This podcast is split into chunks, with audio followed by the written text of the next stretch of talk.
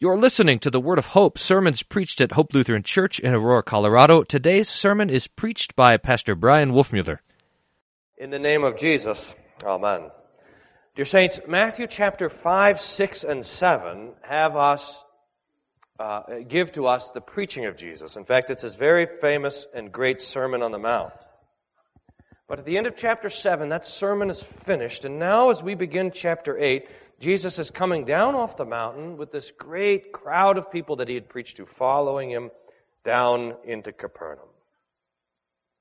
And as he comes down off the mountain, everyone with any kind of trouble is coming up to him and asking for his help. Now, this, this Matthew chapter 8 reads, in some, well, at least in my imagination, it reads like a, an action movie. There's one thing happen, happening after another, and the scenes are almost overlapping. In fact, if, if you want to take a, you can, your homework can be to read the rest of Matthew 8 uh, today or sometime this week. And you'll see that Jesus is coming down from the mountain. He gets into Capernaum. Uh, the people are coming to him in Capernaum. He goes to Peter's mother in law's house, and she's sick, so he heals her. And then he's up all night with people being brought either sick or having trouble with demons. The people are being brought to Jesus, so he's up all through the night. The next day he says, We've got to get out of here. So they go across the sea and he falls asleep in the boat, but the storm is about to drown them and he wakes up and he calms the sea and he makes it to the other side. And as soon as they get to the other side, there's these two men full of demons living in the cemetery that come down and Jesus heals them, sends the demons into the pigs. They rush into the sea. Jesus leaves. I mean, that's just one chapter. All that. And it, and it, it shows really, I mean, the way Matthew gives it to us, it's really quite beautiful that Jesus just couldn't help himself. Whenever anybody had any sort of trouble, he would, he would, he would help them. He would heal them. He would rescue them. He would deliver them. He would give them exactly what they, what they needed. But it does seem to me like there's a tension between the teaching of Jesus and the healing work of Jesus. In, in this way, it, it seems, and especially I think this comes out in Mark, but it, even here in Matthew, it's, Jesus, Jesus wants to teach. He comes to teach. But he, it's almost like the, the people won't let him teach. They have so many needs. They're coming and pressing in. And, but instead of sending them away, he just can't help it. Jesus just welcomes in everybody and heals them to his own. I mean, it causes him a lot of trouble.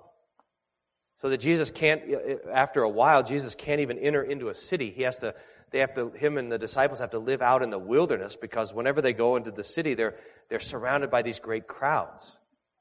I mean, just in Matthew 8, that Jesus can't, can't even sleep all night because he just can't let, send anyone away. He's, he's receiving them all. Now, there's this tension then between the healing of Jesus and the teaching of Jesus. And I, and I think the reason, again, is that when Jesus teaches, it benefits absolutely everybody that hears it. It benefits the people that he's preaching to. It benefits their family and their friends as they go home. They tell what Jesus had preached, the wisdom of the kingdom of God. It benefits I mean, it continues to benefit even us. It benefited your grandparents, your great grandparents. If the Lord tarries, the preaching of Jesus and the teaching will, will benefit your great grandkids. So that the teaching blesses everyone who hears it, while the miracles only bless the people that receive the miracles.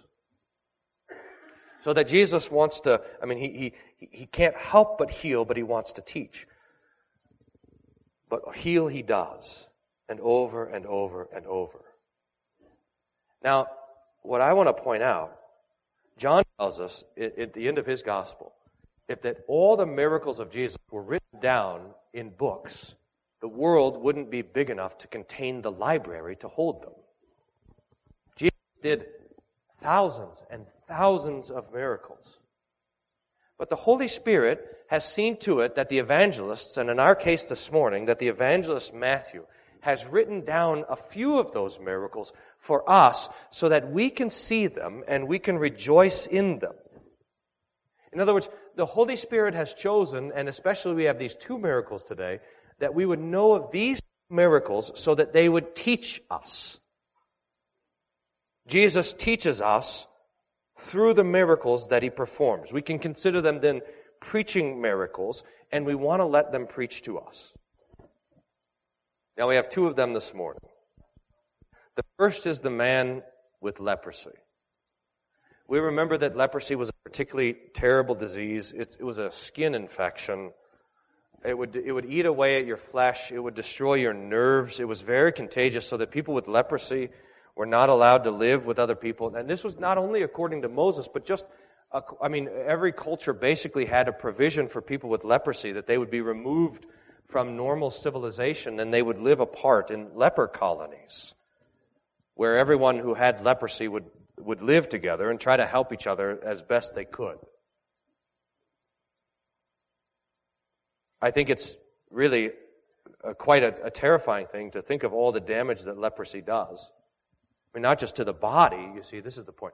It doesn't just do damage to the body, but it does damage to society, it does damage to the love for your neighbor, it does damage to your family, so that if you have leprosy, you have to go and, and, and live apart and, and live away. And it also does damage to your, the, the, just the disease itself, it does such a damage to your body that you don't know how bad you're off. Uh, how, how sick you actually are. So there is, and this is from ancient times, the church has this parallel between leprosy and sin. And, and, it, and, and this is one of the reasons why, is because when you have leprosy, you don't know how, you don't know how sick you are. I had to go to the dentist this week.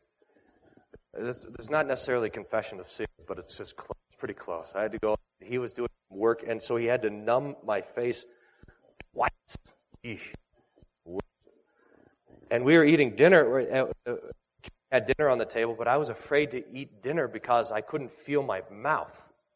And I was sure that, you know, this is what happens is you're chewing and you bite into your tongue or you bite into your cheek and you just don't even feel it, right? You know what I'm talking about. That, well, that's, so that's, that's leprosy, but all over your body. I mean, can, can you imagine that?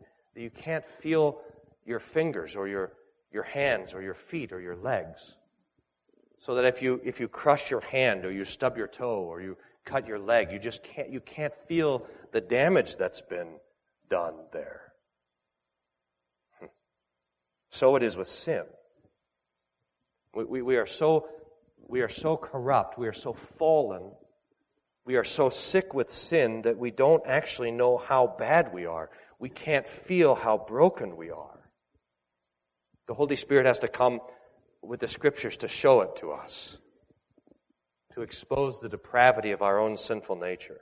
I mean, we, we might, just, just to think of this, we, we might by nature know that we've messed up, that we haven't done everything like we ought to have done, that we haven't been as good as we should have been. But it takes the Holy Spirit to show us that we actually do truly deserve God's wrath and hell itself.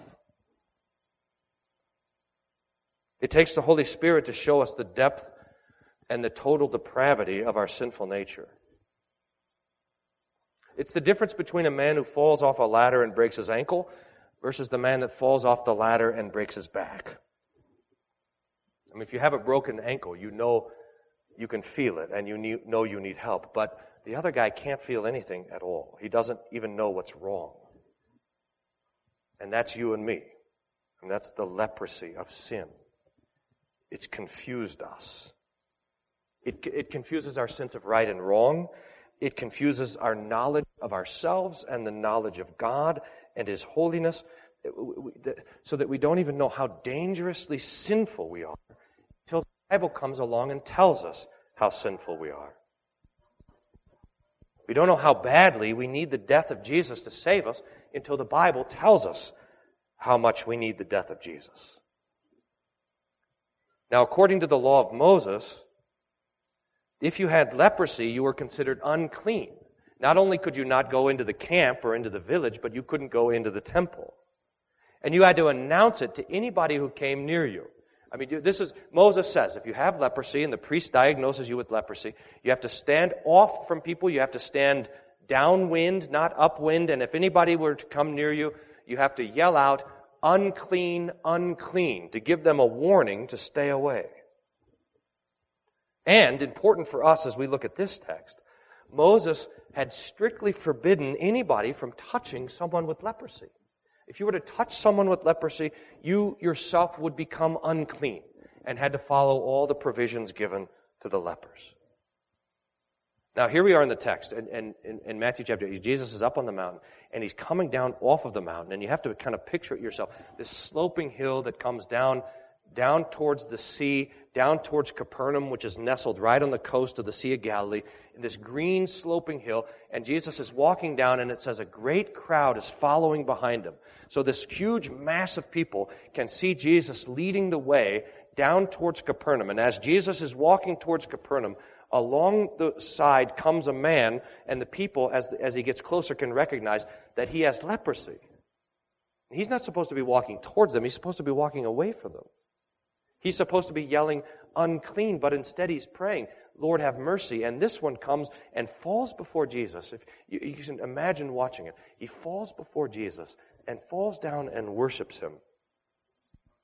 And if you were up close in the crowd, you could hear what he says Lord, if you are willing, you can make me clean. And then the text says, stunningly, that Jesus says, I'm willing, be clean. And he reaches out and he touches him. He touches this man with leprosy. Now, now what happened in the crowd? Did they gasp? Did they groan?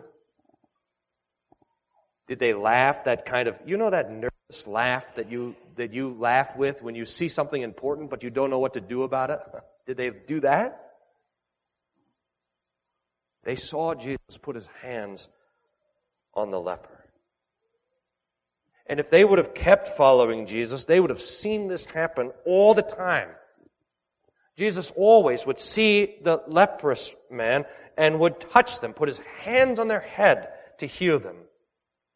Jesus would go and eat with sinners. Jesus would talk with tax collectors and with prostitutes. Jesus would welcome into his conversation the most undesirable sorts of people. He would, he would rub shoulders with those who were troubled with the demons.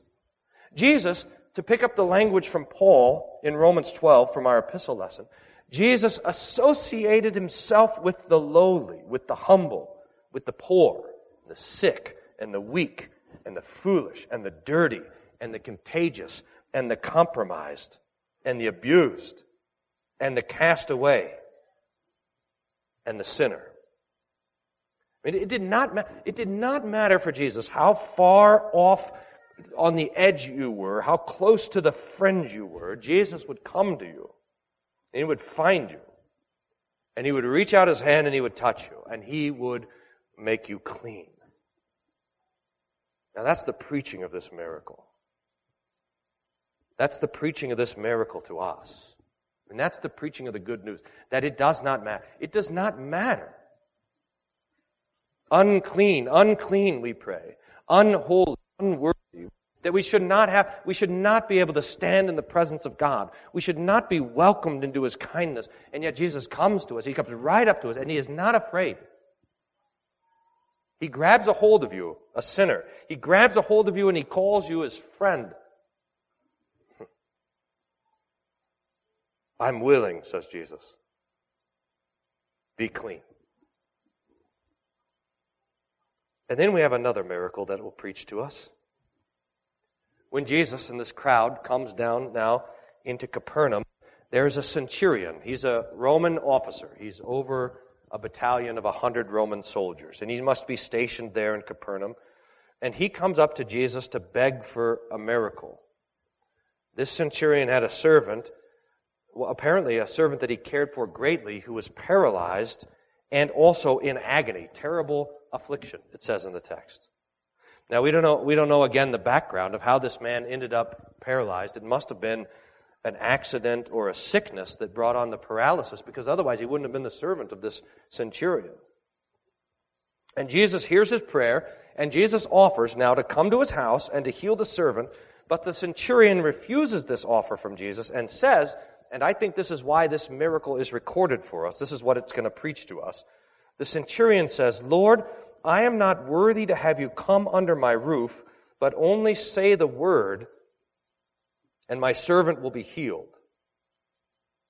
For I too am a man under authority, with soldiers under me. And I say to one, Go, and he goes, and to another, Come, and he comes, to my servant, Do this, and he does it.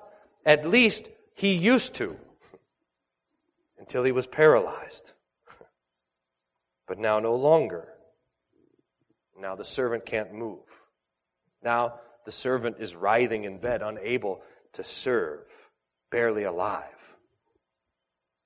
So the centurion confesses to Jesus and to us that he knows what authority is, and he knows how far his authority goes and stops, and that he knows that the authority of Jesus is greater. That Jesus could speak the word, do this to his paralyzed servant, and he would do it. That Jesus only needs to speak the word, and the servant would be healed.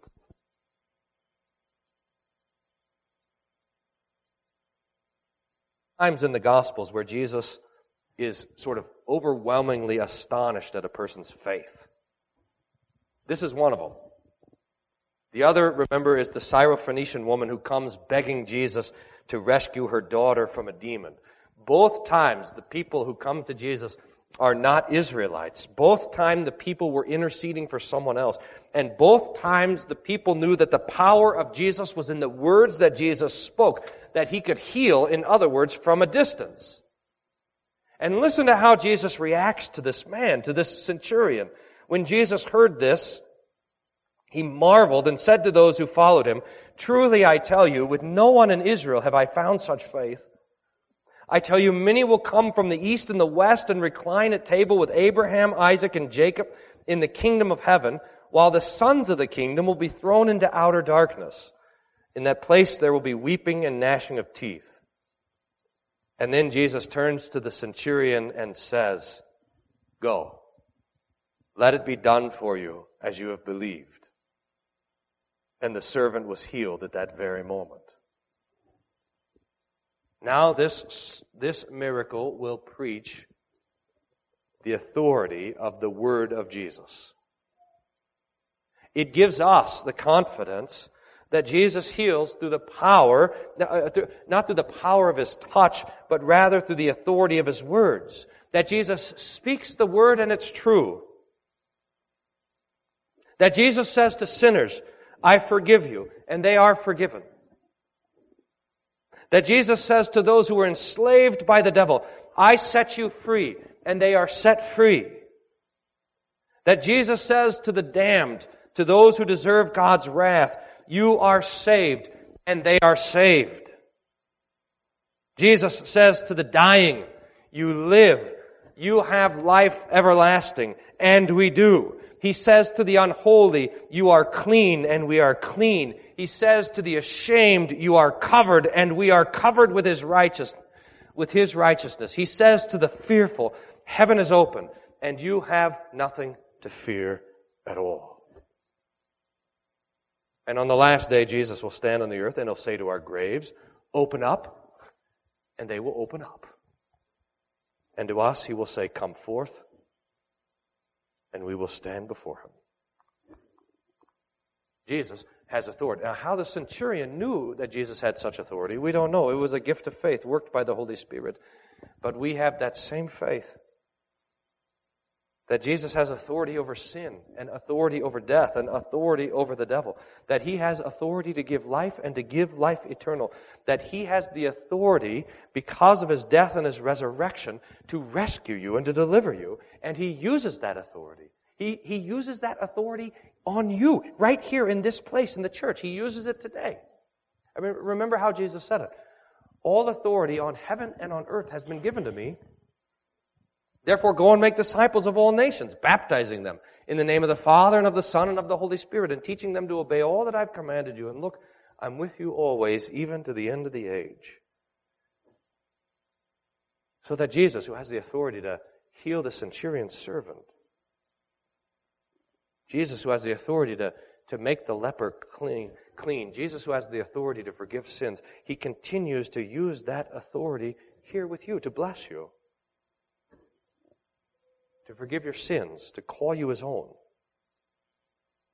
to give you the, the promise of eternal life, which only he can give, so that you can, with the centurion, so that you can one day recline at the table with Abraham and with Isaac and with Jacob in the kingdom of heaven. Jesus has the authority to do these things. He's won this authority by his death and his resurrection. And he uses his authority in his word. Someone told me before the service today, they said, Hey, Pastor, uh, I was studying this week, or I heard today even, that, that when you pronounce the forgiveness of sins, it's Jesus who pronounces the forgiveness of sins. Indeed. His authority is brought to us to set us free and to give us life. And so, in the name of Jesus, I forgive you all your sins. Amen. And this peace of God, which passes all understanding, guard your hearts and your minds through Jesus Christ our Lord. Amen.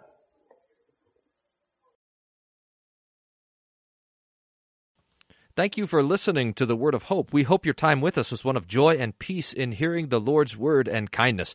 If you have questions about anything you heard on today's broadcast, please don't hesitate to contact us at office at hope-aurora.org or call the office at 303-364-7416. For more information about our congregation, for locations, service time, and schedule, please visit our website at www.hope-aurora.org. Thank you for listening to the Word of Hope.